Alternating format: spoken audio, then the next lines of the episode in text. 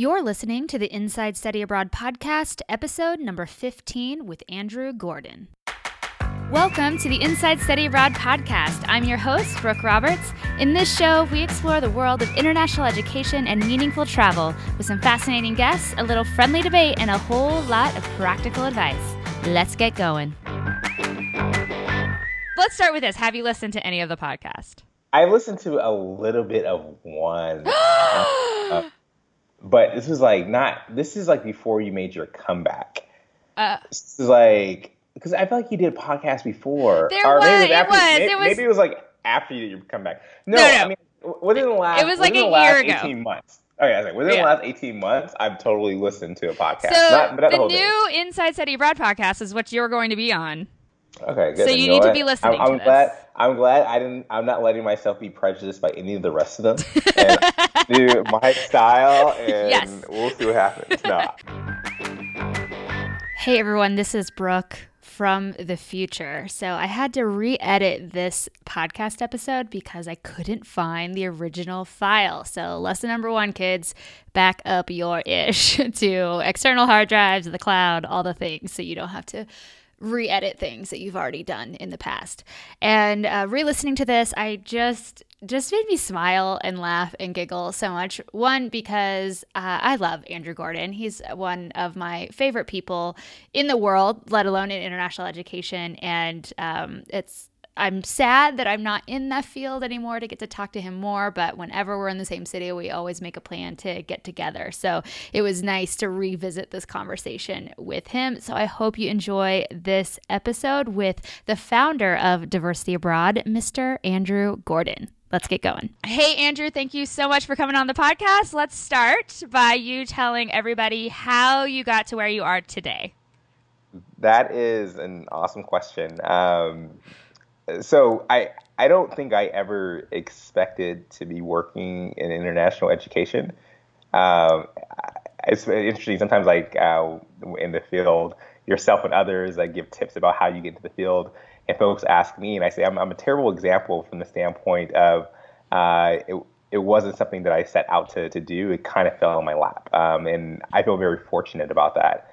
Uh, so I I studied abroad. Um, I studied in Mexico, did summer in Mexico, a semester in southern Spain, and then uh, interned in, in Madrid. And after that, I came home. I was working at a consulting firm. Uh, so wait, back up. What was your like major in college and stuff? What were you thinking you were gonna do back then? Ah, uh, okay, yeah. So my major in college, I, I, majored in business administration and then minored in Spanish. And so I I was fascinated with consulting, and so I wanted to do con, uh, some aspect of consulting, business development. Um, I I enjoyed it, uh, and so that was uh, that's what I started out doing. Uh, and so after I had been working at the I worked at Deloitte and I was there for a couple years and I was thinking about going to get my MBA. I, and so I was like, hey, I want to have something on my resume besides I worked at Deloitte because a lot of people have that kind of background and they go into uh, they go into to get their MBA. And so I just I always remembered my experience studying abroad and had both the multiple experiences I had. They're all really uh, for different reasons phenomenal uh, experiences. Uh, but one of the things I, I remember, particularly when I was in Spain is I was on this program and there was probably like 200 students, more or less. And of all the students that were there, there was just like a handful of like black and brown kids. Mm-hmm. Uh, I still had a phenomenal experience, but like when you're kind of the other, you remember that. Mm-hmm. Uh, and so I had been involved in different like diversity related organizations uh, when I was at Deloitte and even in, in college and high school. And I knew in, in study abroad, what I knew was the, the study abroad field or study abroad industry at the time, I knew there really wasn't anything. And so I started doing a little more research and I found that there, I, again, I found that there, what, there was no kind of central uh, location where students could get resources uh, about studying abroad, students from diverse backgrounds. Uh, so at this point, I'm 25. And what year and, is it? Oh, you're gonna make me age myself. yeah, you already so, gave it away a little bit. I'm 25. It's the year 2005. Okay. And um, and so I get excited. I get excited because there isn't anything, and I'm like, hey, it'd be really cool to just have a website that talks specifically about study abroad. So um, I started. Oh, actually, let me back up a second. And so this is probably around uh, March or so, 2005. And so I do this research and I find out about this organization, NAFSA. No idea like what it is, but I started researching. It's like, oh, it's great. And they have a conference in Seattle. And so one of my buddies that I worked with, uh, he had already left Deloitte to work for another company, and he was on a project in Seattle. So uh, I called him up. And I was like, Chris, uh, can I crash with you? So he's like, yeah, I can crash. So I crashed at his like corporate housing. I had uh, went to the, the NAFSA conference. I was blown away because I had no idea. Yeah, I had never been to anything like that so big. Um, I knew nobody. Um, I still remember, actually, funny enough, for those of you that have been in NAFSA, I, I remember going to the Brazil party that year, and I. How did you even know to go to the Brazil party? I, I, wish I could. I wish. I really wish I could track back how that happened. Uh, but who I met someone that knew and took me along. There were a lot of people that kind of took me under their wings. Yeah. Um, and so that was that was part of the fun aspect of it. But I, I went to a handful of sessions that were talking about diversity a little bit, um, and then I met, went and met with a couple of the vendors. Uh, one of the one of the, the people I remember, uh, and we kind of laugh about the story now, is Paul Watson, who at the time was uh, working at a semester at sea. Uh, and so he was one of the first people I met coming into the to the field, and I just kind of told him a little bit about my idea and got some really encouraging words. So I left NAFSA, came back, and I just started working on diversityabroad.com. I wrote all the original content uh, while I was still working full time. So it was kind of like this side project. Mm-hmm. Uh, and then the following year at NAFSA in 2006 in, in Montreal is when it was kind of like, hey, are coming out. We're like, hey, we're diversity abroad. This is our website. And it was really fortunate that I met with some great organizations that uh, came on board and were willing to uh, kind of you know put some money towards at that time was was just a project mm-hmm. um, and in, in, in, in a certain sense like the rest is kind of history I mean I, I kept mm-hmm. working for about another year and a half um, before I quit work and started doing diversity abroad full time and once I uh, started doing it full time it just kind of took on a life of its own right. um, today it's it's what it is. I mean, we have. We'll uh, get it. Well, whoa, whoa, whoa, back up a second. We're gonna get into what you guys do now. So I want to like, I want to go dive into that a little more because I'm so nosy about these things. So when you were you you left Seattle, and you're like, all right, I think there's something here. I can do this, and you started working on diversityabroad.com. Was it like a WordPress blog? Or was, was it a blog spot? Like what did you create? Like how did were you a developer? Did you have a background in technology in, in any capacity? Like what did it start off as? Yeah, so that's a great question. So no, so I didn't have a background in technology, um, but funny enough, my older brother at the time uh, was working. He worked in finance, and uh, he had like essentially like this side hustle um, on uh, on financing, on giving people information about how to uh, apply for loans and so on and so forth, the, the different type of uh, mortgages. And so he had built this uh, this website out with with a company that that he he worked with. It was offshore, and so I called the same people up and I was like, "Hey, I want to uh, basically this is one would build this website. Can oh, you nice. help?" Yeah, and I don't remember. I wish. I mean, I, it wasn't a ton of money by any means. I mean, the first if you were able to go back and like online archives, right. you can. You can, yeah. Wayback yeah. Machine. You guys go creep diversityabroad.com. Go, go creep. that, that was like the initial uh, what I came up with. And so it was, um, I, I, mean, I knew enough about web development. Um, and there are other websites out there. I mean, at that time, there was obviously there was studyabroad.com, there was Go Abroad. Um, and so I got a sense of like some of the information that was needed mm-hmm. um, for, you know, for, for, for a website. But I knew from the, the very beginning too, is that I didn't want the website just to be a, a directory because right. I knew for students like me, and I think a lot of other students, and not just students of color, but like first gen, uh, students from lower socioeconomic background, students that just don't have this history of global engagement. Um, there needs to be a lot of information just to walk through the process. Right. Uh, and so I knew that I wanted I wanted that to be on the website. So it wasn't. It was the the initial site was based on uh, it was a Joomla site, um, and yeah, just I wrote all the content like on a Word document and then just transferred it over. So, right. so I went back pretty is you know it's pretty pretty pretty uh, not high tech by by any means. yeah. Uh, but uh, yeah, it was a process. So I guess I've kind of been in some ways very much involved in web yeah. development and uh, design and SEO and all those things for the last decade as well. Yeah. Well, so thinking about those few articles you started writing yourself early in the states can you remember like what was a topic that you thought and, and it might be seem basic now like we're so far evolved from even you know 10 years ago but like what was one of those topics that you thought it's just not being covered and it would be super yeah. valuable to uh, uh, someone from a diverse background insert yeah. whatever that is here Yeah, so so interesting. So it, we we actually didn't start out doing articles. Articles probably came in four years later, like so probably 2009. You learned about SEO, right. yeah. yeah, exactly, right. Like, hey, these articles are important, right? Um, so no, we, we really started out it was with just doing guides. So mm-hmm. the idea was like, this is your guide to study abroad. And I remember one of the first um, uh, one of the first ones that I that I wrote was why, like why study abroad? Like what are the benefits? Um, and even at that time, I remember covering academic, personal, and, and professional um, benefits to study abroad. And that's you know, I think, I again, being obviously coming from that population, being very aware that just saying that, hey, study abroad great isn't enough. It's like really talking about this is what you're going to get out of it. Mm-hmm. Um, this is why you should leave for a semester and go, or spend right. your summer doing that. And um, it was almost as I was writing it, I remember it's like, am I convincing myself?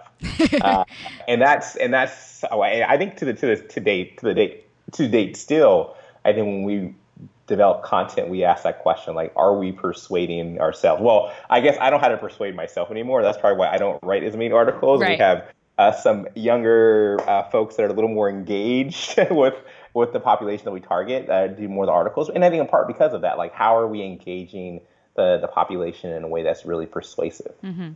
So, okay, so now let's get into more, you know, current affairs when it comes to diversity abroad. So obviously you guys have evolved past just the basic guides, which I know you still provide a tremendous amount of content for your audience from students to professionals everything so what are some of the sort of the key initiatives that now you sort of moved in towards and sort of understanding your value to the field yeah so early, so early on like i mentioned like we, we when i was doing research it's like oh yeah there wasn't any kind of centralized website for students to go uh, study abroad and about four years into to DA, the organization, what we were noticing was that we were getting calls from a lot of professionals that were asking us about resources um, on the website and so on and so forth for professionals. And you know, we were like, hey, well, look, it's not. This is the website for students and, and parents. It's not really for professionals. Um, and so that time, there was just two of us in the organization, myself and um, my colleague uh, Monty McGee, and we were having this conversation, this meeting, and we decided like, hey, we should build a website for professionals. I mean, that was like on a Monday or on a Tuesday. By Friday, we decided that we were going to create a consortium. Uh, and when you have two people in the organization, that's the kind of stuff you can do. I do. Love it. I love it. yeah, really kind of simple. But the, the idea was we, we, we, again, kind of took a lay of the field, uh, the lay of the land in the field, and it's like, look, there's these awesome organizations. There's NAFSA, there's IIE, there's um, AIA, Forum, so on and so forth, all great organizations in their own right. But none of the organizations was solely focused on access, diversity, inclusion uh, within international education. And what we knew about um, higher education as a whole is that those kind of organizations existed and that it was important to have an organization whose sole purpose uh, are focused on those themes uh, with professionals. Um, and so we started working on, on a consortium. And, and, again, it's one of those things where we looked at what was there, what was in the field already, and what was missing, and we started thinking of the kind of uh, resources that would be useful to professionals. Uh, and gosh, it was probably I probably six nine months later we rolled out with the Diversity Abroad Network, and I think when we launched it, we had I don't know, probably seven or eight members, and that was like me calling in favors for people who I was like, please, I don't want to launch with no members, please. Yeah. so we had like seven or eight members, and it's you know it's just grown tremendously. So now we have a little over 200 members. Um, it's the, the only con- organization or consortium, if you will, that's solely focus on those topics of uh, inclusion, access, equity, uh, diversity, and global education. And, and I emphasize global education from the standpoint is that we've uh, shifted from just focusing on study abroad to looking more so at uh, um, a more holistic view of international education.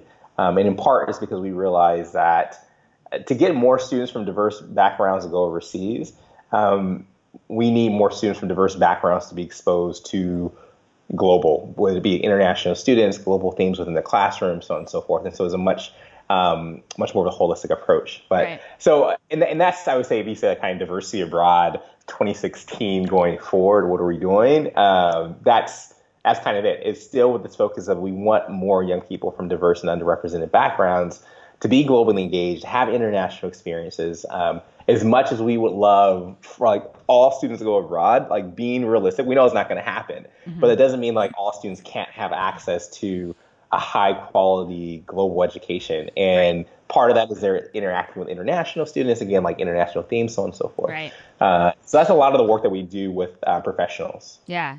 Well that and that, it's really interesting you bring that up because that's actually been sort of one of my soapbox kind of topics within international ed especially in my you know cocktail conversations at uh, conferences with people is you know so I, my my master's degree i did in higher ed administration student affairs and so i learned to sort of appreciate and sort of understand the larger holistic experience students have during the college years, the traditional college years. And yeah. and of course, you know, I'm a super fan of all things education abroad, but I'm also, you know, first generation low income student, understanding that I'm an anomaly in you know in my own background of being able to go abroad. But yeah. look at all these other amazing things that we can um, facilitate on campuses or that are available through other avenues that students can take advantage of and get a really great holistic education. And it's not just about having to leave the country. While that is amazing and very potent. Um, there are other ways that you can get exposure to these ideas and these these conversations and these moments of going, "What the hell's happening to me right now?" you know, and yeah. that learning um, that's not necessarily having to get on a plane to go somewhere. So I think it's really great that you guys are looking at it from that perspective because you're right. Like it's not always just about giving people money and making it happen. There's other limiting factors. Yeah, and, and it's it's kind of too like I always say that like kind of you know short game, long game, right? Mm-hmm. So, you know, that in part is really part of the long game for education abroad because the more that students from uh, diverse, underrepresented backgrounds are exposed, uh, whether they actually go abroad or not, the, the more that global experiences will become part of the fabric of higher education within these communities. So their brother or sister that's in high school now or middle school now um, will have them as a mentor that's talking to them about global things and so on and so forth. And then when they go to college, the propensity for them to study abroad, we think will be greater. So it's part of it's part of the long game. Um, I know we like to obviously sometimes we think very much in you know spring this, fall this, summer, but really is like looking at what's the long game as far as how we really change the, the, the change who's who's globally engaged, who's globally aware, and who's not. Mm-hmm. Mm-hmm. Yeah, I love that. So, so that kind of lends me to my next question. I, you, I want to get into sort of actual tangible strategies that you know kind of workshop this a little bit. If somebody's listening to the podcast, they could be like, "Oh, okay, I get that. That's cool." Um, obviously, you guys, all this stuff. If you want to go deeper with it, go to diversityabroad.com, hook up with Andrew. There's like bazillions of hours uh, and and and access to opportunities and trainings that they that they do over there which is great. But this is sort of just a little quick taste of what you guys got going on. So before we get into like what to do what do you feel like might be a mistake or two that you commonly see happening uh, on college campuses or within organizations where they're trying to do this work to quote diversify uh, but maybe it's falling flat a little bit? What would you say are some yeah. of those mistakes maybe um, so I, I would say the so I'm, I'm going to give you three three mistakes. Um, the first two mistakes are going to be attitudes. So the I think one of the, the, the two attitudes I was I was speaking to a graduate class in the in the spring, and someone asked me, "Is like, what do I feel is like the biggest?" It was essentially like the biggest threat to the kind of work that we do, and I told them like two attitudes. I was like, the one attitude is um, people who think that this work doesn't apply to them. Um, so maybe you're from a majority population, you haven't really engaged in these conversations before, and it's like that's for for other people. Um, so that's that's one. Uh, so kind of folks that are just uh, not not engaged in it. The other attitude I think is equally as dangerous is those that think they got it, that think they have it figured out, and think that they don't have more to learn. Um, and I always say that with with diversity and inclusion, it's it's like the same thing with any other topic or subject that we have with international education. Like we would never say there's nothing else to learn about programming or there's nothing else to learn about health and safety. That just we would never do it. And similarly, is um, we can never say there's nothing else to learn about diversity and inclusion. Uh, in part, I think the attitude comes from like way back when you know you look at some of the, the, the way diversity trainings were done before. It was kind of set up in a way of like, hey, check the box, CYA not necessarily like I really need to learn something about being a better professional. It's just like I don't want to get sued, so I got to do this training, right. and it, it kind of put it in a bad light. So I think like those attitudes can develop from that. So I think that I think that I think as individuals, those are two attitudes that all of us have to check. And I I say say that to my team at Diversity Abroad all the time. Yeah, we do this stuff day in and day out we all have a tremendous amount to learn internally still, as much as our, our colleagues do externally. So I would say those two things. Um, the the other one that I think, um, and I think sometimes people think I hate scholarships because I make this this statement, but I, I, I think that the notion focusing on scholarships for, to like solving the problem is a dead end. Like it does not work. Um, um and I mean it's I think not just in education abroad, I think in a lot of different areas of society, we as a people are very aware that throwing money at a problem does not fix the problem. Right. Uh, now, do, do I think scholarships aren't important? That's not what I'm saying at all. I think scholarships are extremely important to expanding access to education abroad. But the point being is that scholarships are just one part of the puzzle. Um, it was interesting. We did we did a study. Uh, we survey students. We have a campus tour. It's called the Passport Tour, and we visit about 70, 80 campuses a year talking to students. And we survey them, and one of the questions we ask is like, what will be your barrier? What's your, your biggest barrier to studying abroad? Across the board, students all said funding. Right. So whether it's you know realist, I mean whether it's like a, a real barrier or not, students say I can't afford to do it. Right. Um, but then when it started to break down, and you break it down with some of the different ethnicities. What was interesting is that uh, with Black students, African American students, they were the only ones that said fear was one of the reasons why they would study abroad. Um, and you didn't see that with any of the other populations. And then you saw uh, with um, black students, Latino students, like family was a, was a, really big factor. And that didn't factor in with Asian students or Caucasian students. So the point being is that it's really you know, funding is one piece of the puzzle, mm-hmm. but like with everything, if we're trying to attack a, an issue or problem, we have to look at it from a holistic way. Mm-hmm. So there's like the funding, there's the programming, there's a health and safety, there's the advising, there's support, there's the whole the whole. When we think of like the the the cycle of study abroad, mm-hmm. there's something in each of those areas that we can focus on around and kind of uh, that we can focus on to be more uh, deliberate in how inclusive we are. Right. Um, and funding is just one of those things. Well, and I think it's interesting too, also understanding that just because your organization, your office, like has quote your diversity i'm using air quotes everybody diversity yeah. sort of brush you're trying to you know initi- you know the big initiative you're trying to put forward like the different populations are going to respond to different things in different ways you can't just say like now we have a diversity scholarship all our solve- problems are solved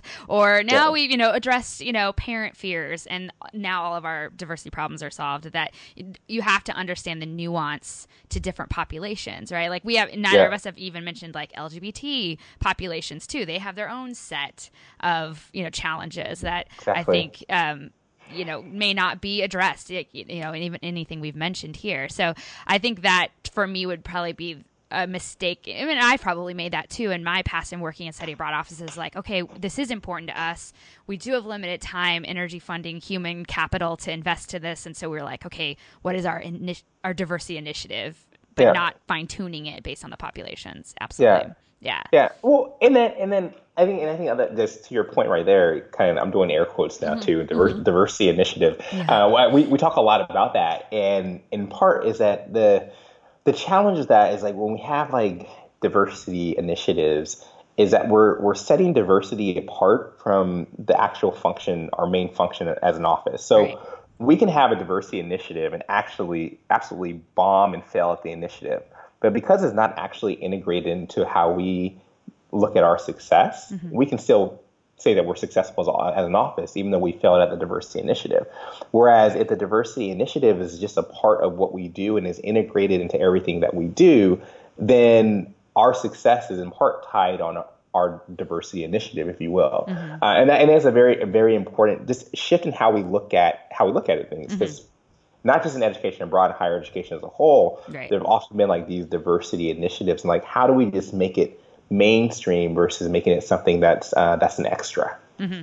Yeah, I oh I hear you. So that is a great segue into let's talk about the some actual tangible strategies. Some people can yeah. take that they can add to sort of the i love the way you said it before the fabric of their operations. Um, so i always like to you talked about um, long term short term i like to talk about quick win big win uh, strategies right? So a quick win for me is something small like thinking like one individual that maybe is just like i'm doing my work. I you know i'm not a decision maker key stakeholder all you know all those things. Maybe they're trying to get into the field but they want to quote support you know, and be helping moving the help move the needle on these things. So, what is a quick yeah. win for an individual, or maybe even like a tiny office, you know, who's yeah. spread thin, that they could maybe even like start on tomorrow that could actually yeah. feel like progress?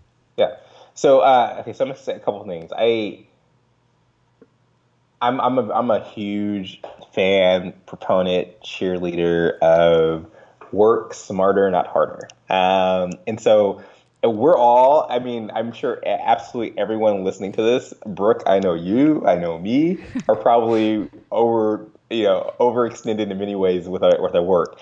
And so it goes back to the whole conversation we were having earlier about a diversity initiative. You throw something else on top of it, it is like whoa it's not that i don't want to it's like i'm totally extended already i can't do more.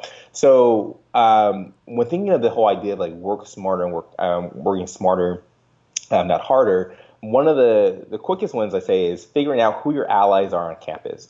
The study abroad office is not going to transform who goes abroad and who doesn't by themselves. I don't care if you're at a you know University of Minnesota with 50 people in the office, not 50, they yeah. have like like 30, 35 people in the office, or you're at a one person office. Um, campus collaboration is huge. And we talk a lot about, uh, you know, I talk a lot about being a social entrepreneur, um, but there's also like the intrapreneur, like how do you change within your organization? So an individual can easily take a step back and say, you know what, I'm going to make an appointment with Brooke Roberts, who works in the multicultural office, and I'm just going to sit down and understand what she does. Mm-hmm. What is your job? What do you do? Tell me about the students that you work with. That is like such a, a, a quick win from the standpoint of one, you're establishing a relationship with someone in another unit that can be that has access to the population of students that you want. But they also the work that they do, and since they specialize in working with those students, you have a lot to learn as a professional about that, and that can be very beneficial to to you. Mm-hmm. Co- well, it might cost you lunch. So let's say you know it costs you ten bucks, fifteen bucks, whatever it might be, depending where you live and how expensive lunch is. um, uh, and that's a very just a very very quick win is establishing that relationship. And you're putting yourself in a in a situation where you're willing to be taught about these about these topics. Your your your um, your actions are showing that you know that hey i don't know everything mm-hmm. and i need to learn more. And that goes a very very very long way. Mm-hmm. but you're also giving your colleagues in that office an opportunity to say you know what? The folks in study abroad aren't just interested in getting the numbers and more of our students. They actually really want to understand our students, the populations, the challenges, and so on and so forth. Uh, so I would say that's a, a, an easy win um, as an individual. As an office, an easy win is to sit down, bring the office together, have a half an hour, hour long meeting, and just be 100% honest about what are we doing around diversity and inclusion. Are we doing nothing? Do we not have enough time? Um, whatever it might be, uh, just be honest. Don't give yourself excuses. Just be honest and have that internal conversation. Um, because once you have that conversation, then you can move things forward. Mm-hmm. Uh, but having a conversation sometimes is, is tough. Mm-hmm. I think particularly with diversity, sometimes we have this this idea of like, hey, ignorance is bliss. Mm-hmm. I don't if I don't know about what's going on, then it's okay. But the reality is like we I, I have a really good friend, and sometimes when I'm I'm traveling a lot and I, I I'll, I'll, complain. I'm like, oh my gosh, I'm tired. I've been traveling. I'm all over. And he always says, he's Andrew, this is the life you chose. and, and, so I, it's, it's, a, it's a great, it's yes. a great reminder, a really, really great reminder to me. So I think for, for us, like taking that same kind of uh, mentality and, you know, yes, we don't necess- sometimes we we know we're not doing a great job around diversity and inclusion, mm-hmm. but this is a career we chose, and we chose a career where our job is to serve students, mm-hmm. and our job is to serve all of our students. And so it's not about our comfort or not; it's about our ability to better serve our students. And mm-hmm. so this is a career that we've chosen and grab it by the horns. Uh, right. There's so much to learn and get and to be get better to get better at. Right. Well, and I, what I love about that is it kind of something I'm like in like internally you know in my companies working on is just that general sense of overwhelm of like oh there's so much that i want to do so many initiatives so many projects so many collaborations and partnerships and all the things i want to do. And sometimes i find myself just not making any progress or not moving a needle on them just because i'm like okay you know for example partnership with diversity abroad. I mean that just sound i just want to go crawl in bed you know because i just like you know like, oh that just sounds like that's going to be a lot of work. It's going to be valuable. It's going to be great. There could be some cool stuff going going on there, but it's like, oh, okay. But if you whittle it down to like, what's the first step or the next step? And it might just be like, you know, schedule a coffee meeting with Andrew at IIE. You know, that's it. That's all I have to think about. I don't have to think about what it could be, what's going to be long term, all, all these things. It's like just schedule a coffee and have a conversation. That's why I love that um, that quick win because I think that sometimes we could just sit so bogged down by the big picture of what everything could look like and the end game, the end result, instead of just being like, let's just have coffee or lunch. You know, yeah. I think that's great. So let's talk about then a, a bigger strategy, and this might have require you to sort of unpack, you know, maybe a specific challenge, you know, that uh, diverse populations face or something like that. You know, put pack it, unpack it in an example. But you know, what's a longer term strategy an office or organization could, should be thinking about that has massive ROI in terms of, um, you know, whatever increasing numbers obviously is sort yeah. of the go-to, but also just like creating that fabric in an organization. Yeah, yeah no, that's a good question. So, um, you know, we often talk about okay, you know, the challenge of getting more students abroad. There are the student challenges. We talk about you know the, the funding or fear, family, so on and so forth. Uh, back in early 90s, Johnnetta coined the, the four Fs um, of the, the barriers for students from diverse backgrounds going abroad. Um, as a whole, as an organization, we spend a lot of time also focusing on the institutional barrier. So it's saying, hey, you know what? Yeah, there's some things going on with students, but the reality is that at our institutions as professionals, we create barriers as well.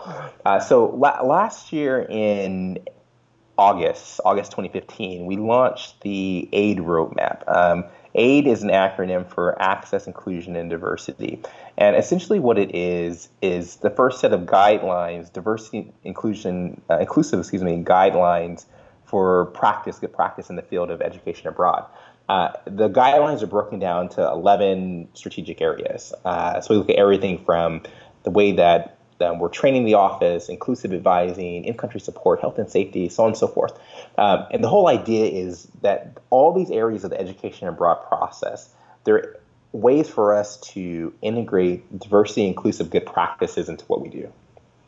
So in going through this, and I think this is a little bit more of a longer term strategy, as offices uh, we have several that have uh, that have gone through this process um, through this assessment tool.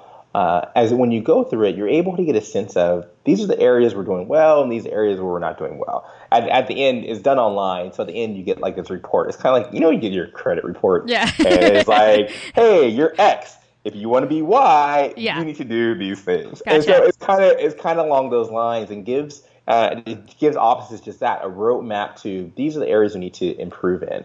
And you might find out we're doing a phenomenal job with marketing and, and outreach. Our advising needs work. Mm-hmm. And so it gives you a sense of like these are some areas that we need to fine tune. And the, the reason that we built this tool is that we wanted to have something that was sustainable, something that outlasted any one person in the office, um, something that outlasted whether you know you get a windfall of scholarship money uh, one year or not. Something that's like this is just in, in, integrated into the work that we do. Um, and I would say that's a little bit more of a long term. Mm-hmm. It has a little bit more of a long term impact. Right. Um, in that it informs the and informs the operation mm-hmm. of um, uh, of education abroad at, at your institution. I mean, a lot of times I, I usually say that when I talk to people about you know diversity and inclusion, you know, we're talking about people's identity, who people are. So there's like a lot of emotion, a lot yeah. Of yeah. And and what we say about the aid roadmap, we, as we said, this is where passion meets process.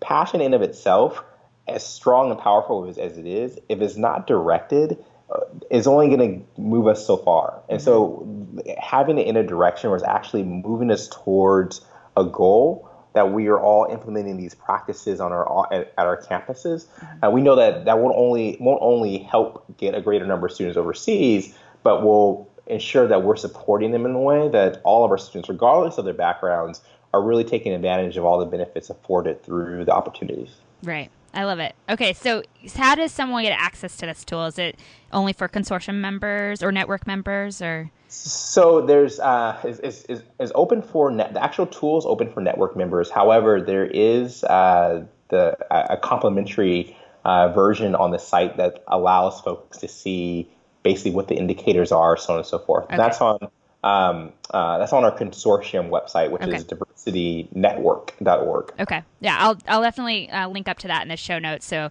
because I, I, a lot of people listen to the show who are definitely earlier stage in their career, you know, and they are all trying to sort of understand the lay of the land in the field. And oftentimes, yeah. you know, the best resources are behind some kind of um, paywall, uh, yeah. you know, or membership wall that you know is more of an institutional level type of access. So I just want yeah. to give people sort of a peek inside what that tool is. So yeah. that's awesome. So one of the conversations, mm, this is not something we prepped, by the way. So we yeah, might, wait, so uh, but one of the things that has come up recently, so in my Global Pro Institute, which is all about helping sort of new emerging professionals sort of understand the lay of the land of the field, and then also sort of figure out what their place is and how they can sort of break in, right? Because we're not all Andrew Gordon and going to launch our own organization, right? We got to get hired by Andrew Gordon. So one of the but one of the topics that's come up because people are passionate about various topics from the field, and one of the things I talk about is you know branding, your professional branding, and and knowing sort of your strengths and all these things. So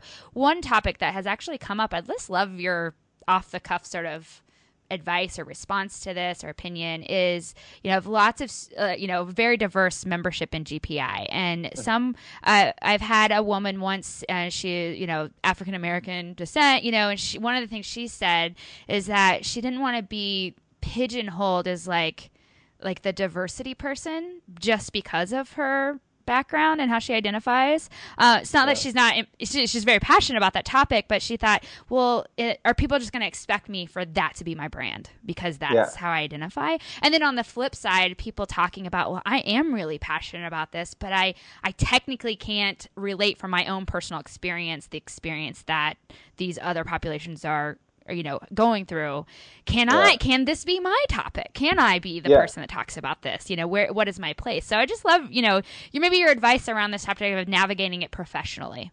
Yeah, that's a great that's a uh, awesome question. Um, so uh, you know i think for for uh, folks of you know folks of color or other other diverse um, marginalized groups uh, you know they, it can be like this kind of uh, you can get the kind of diversity burnout, if you will, mm-hmm. meaning like the idea is that because you represent these groups, you should be the champions of, and that's like a lot to carry on your shoulders. And at a certain point, is like, oh my gosh, like I, I get burned out. Someone yeah. someone asked me not too recently, uh, that's long ago, like, do you ever get tired of talking about diversity? I'm like, absolutely, I do. I was like, and, and, and I was like, you know, the reason I said that is like, it's it's interesting so obviously the work we do is around you know diversity diversity abroad and that's that's the focus of our organization when i said this person was i was like but you know i was like i rare, rarely does someone say hey andrew you like are a social entrepreneur and started this organization talk to us about like the process of starting a business right. which which I is what you and i always talk at, about all the time exactly, exactly. Yeah. that's, that's one of the reasons i enjoy talking to you because like that's I'm probably as well versed in that as I am on the diversity thing. So there definitely is, I think, that a, a very uh, realistic, um, I don't say fear, but hesitation of wanting to be pegged as a diversity person. Mm-hmm. So in part, there's a couple things. I think one, as as offices and particularly leaders of offices, as directors and SIOs and so on and so forth, it's important to, for every for everyone in the office to realize that diversity is everyone's job. It's not just one person's job. Um, it's the responsibility of all of us. Again, going back to the example of health and safety, like we wouldn't say like, okay, you're worried about you know X, Y, Z. Okay, go talk to that person. It's like no, health and safety is a part of all we do. The same thing with diversity inclusion is part of all of what we what we do. So I wouldn't necessarily shy away from it, um, but I would make sure that you know that is one of the of the of a variety of skill sets that one has.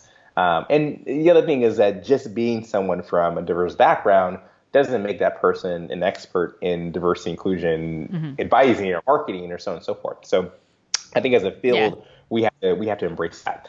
Um, for for colleagues that, and I, I, I get this often, uh, we you know, we'll do workshops and things like that, and as we're preparing, the conversation at some point always comes up of like, oh, you know, we're we're an office of mainly white women, and we're advising students from diverse backgrounds. How do I do that if I'm a white a white woman? Uh, and I always say, you know, trust and credibility.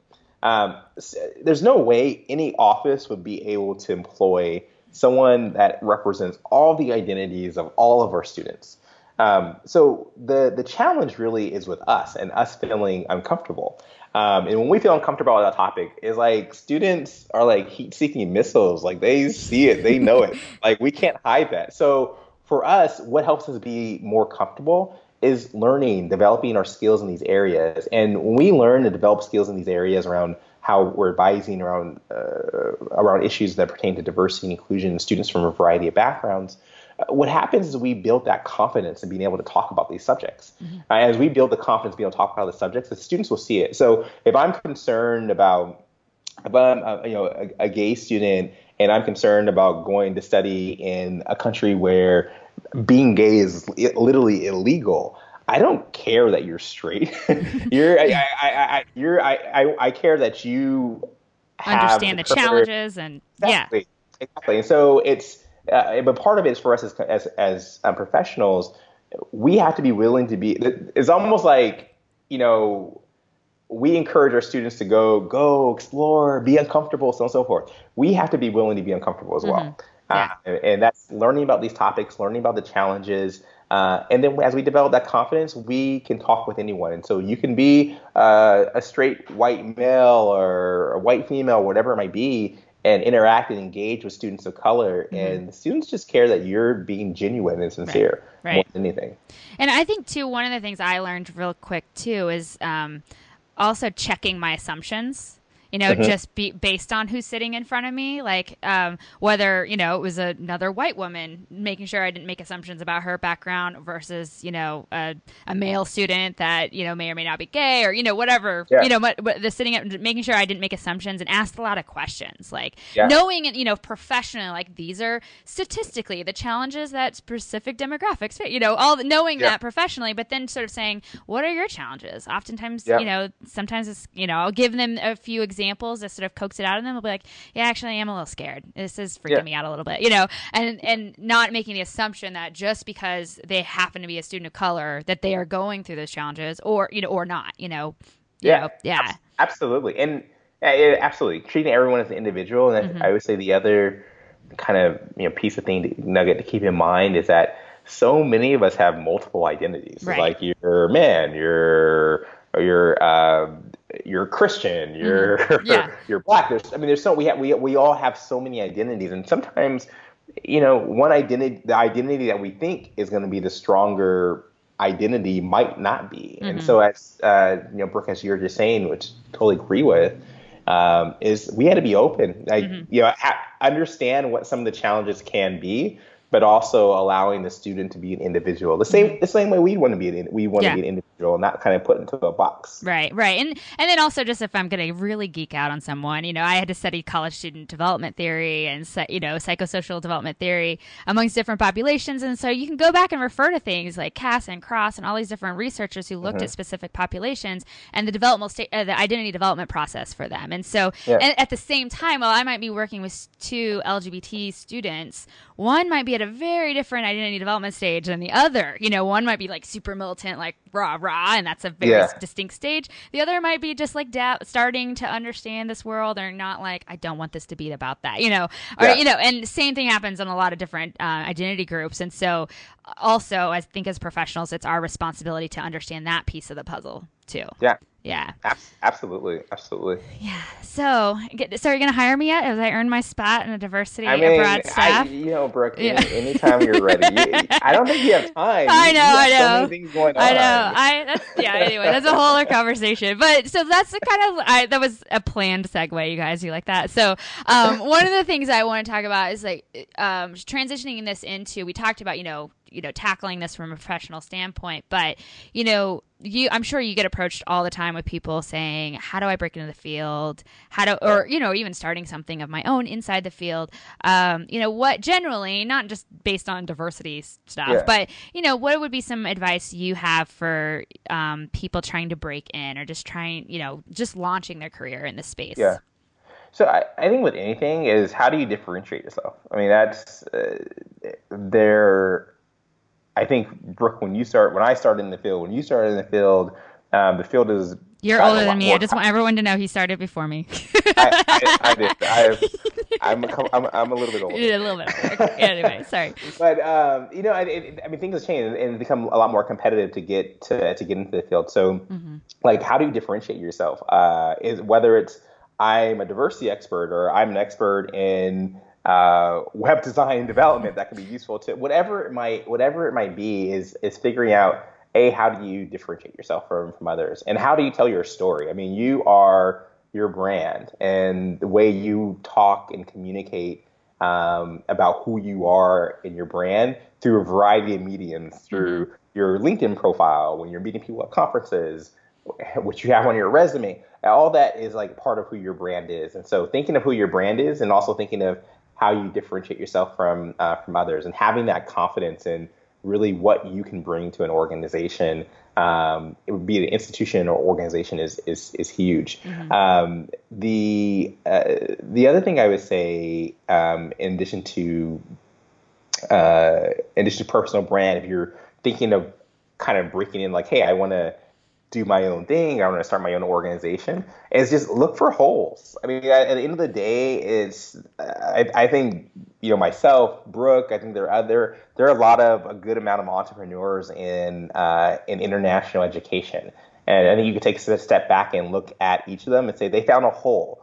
They found a need. They found a niche, and so um, find a problem that needs to get solved and figure out a way to solve it mm-hmm. um, and be willing to just be hungry for it. And that's, I mean, it, it's it's interesting, and in part, I'm thinking of kind of putting myself back in the situation of like how did how did it all come about, and part of it was that there was a yeah. need, finding yeah. a need to get fixed, and uh, and going with it. And don't, well, I don't know. Oh, go ahead. No, no, I just, love, but if, if we're really going to tease it out, I think if people want to rewind back to the beginning of this, one of the things that we kind of glossed over a little bit, but people have to hear it and really sit with it, is that you worked on Diversity Abroad, I think you said a year and a half as a side hustle. You were burning the midnight oil on this project after yeah. working, you know, a legit big kid job, whatever, you know, to pay yeah. the bills and those things. And I think sometimes you know, when I'm working, even with people who are trying to break into the field, one of the things I I tell people all the time is like, passion isn't enough. You have to actually bring some professional competence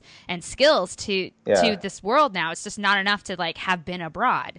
And so one of the things is that I tell people is like, you might have to do some volunteer work or some pro bono projects on the side while you do something else to just start getting yourself in the door. And I'm like, yeah. and and I, I love that I can point to you and be like, Andrew Gordon did it. He's super yeah. successful. People, you know, like at the, end of the day, you're like, you're Andrew Gordon, founder of Diversity Abroad. Like it's, it sounds so great and fancy, and you are. And you know, you know, I, I love you. But it's like back in the day, you were just a guy going, I want to do this cool thing. And you didn't wait for someone to say, hey, yes, we give you permission. You were like, I'm going to make this happen. And you did it on the side, side hustle. Yeah, yeah I love it. Side, I'm, I'm very pro side, side hustle.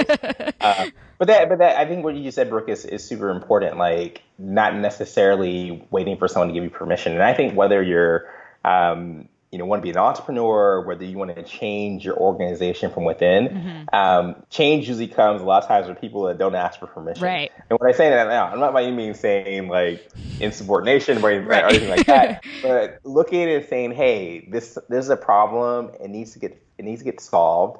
Um, I have an idea for how to solve it. I'm going to start working on that. Mm-hmm. Um, and usually, it, a lot of times is that people we get so caught up in like our day to day of things is that we don't take a step back to look at sometimes the simple solutions to big problems. Mm-hmm. Um, and I think that those that do that, uh, you you'll find success in a variety of ways in uh, in this field. Right, and and I want to add to that is that I am completely on board with what you just said. And one of the things about that, what you what you said to do is like not asking for permission and just sort of seeing a whole, seeing a whole, solving a problem internally or externally.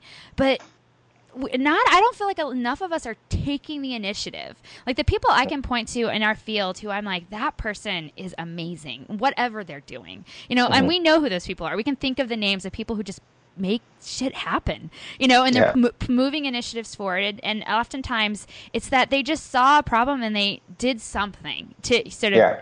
create a solution and oftentimes a lot of us are just sort of like humdrumming around, like doing our own thing, and we're not sort of like mm. just making it happen. And yeah. so I think that's part of it too. And if you talk about even branding and things, it's like, God, I'm more likely to email you back and talk to you about, you know, your project and all these things. People reach out, I'm sure, to you all the time, and just sort of say if they show me that they're they're doing something to solve their own problem or to solve the problem before them. And uh, initiative will go a long way, baby, in getting yourself noticed and standing out from the crowd. It's so true. It's so because I think a lot, a lot, a lot of times is like I think we can adopt the mentality that oh somebody else will do it. Yeah. Or if like someone else hasn't thought about it, then maybe it's not. But you know what? Someone else probably just hasn't thought about it, and you just thought of a great idea, right? Um, and run with it. Right. Right, absolutely. Awesome. Andrew, this has been so fun as always. I love chatting with you. Yeah. And no, I can't wait to see you um, well, next week. This is not going to go out before then. So, you guys, in the past, we went to the IIE conference in Washington, D.C., but right now it's happening in the future. Weird time warp happening. Okay. Um, awesome. It's great to have you. And how, how do you want people to connect with you? So, uh, I would say like the, the best way of um, uh, connecting with us is either through um, through LinkedIn, um, through our LinkedIn page, Diversity Abroad, um, myself personally through um, my Twitter account is just Andrew Gordon DA. Um, and I can connect with that as well. Okay, I'll link up to that. I'll link up to all of the Diversity Abroad um, tools and resources and stuff that we talked about here, so you guys can go connect with them and see what they're doing, creep on them a little, and uh, hopefully get involved and all their cool stuff. Awesome. Thanks so much. This has been fun. All right. Thanks, Andrew. Bye. All right. Take care.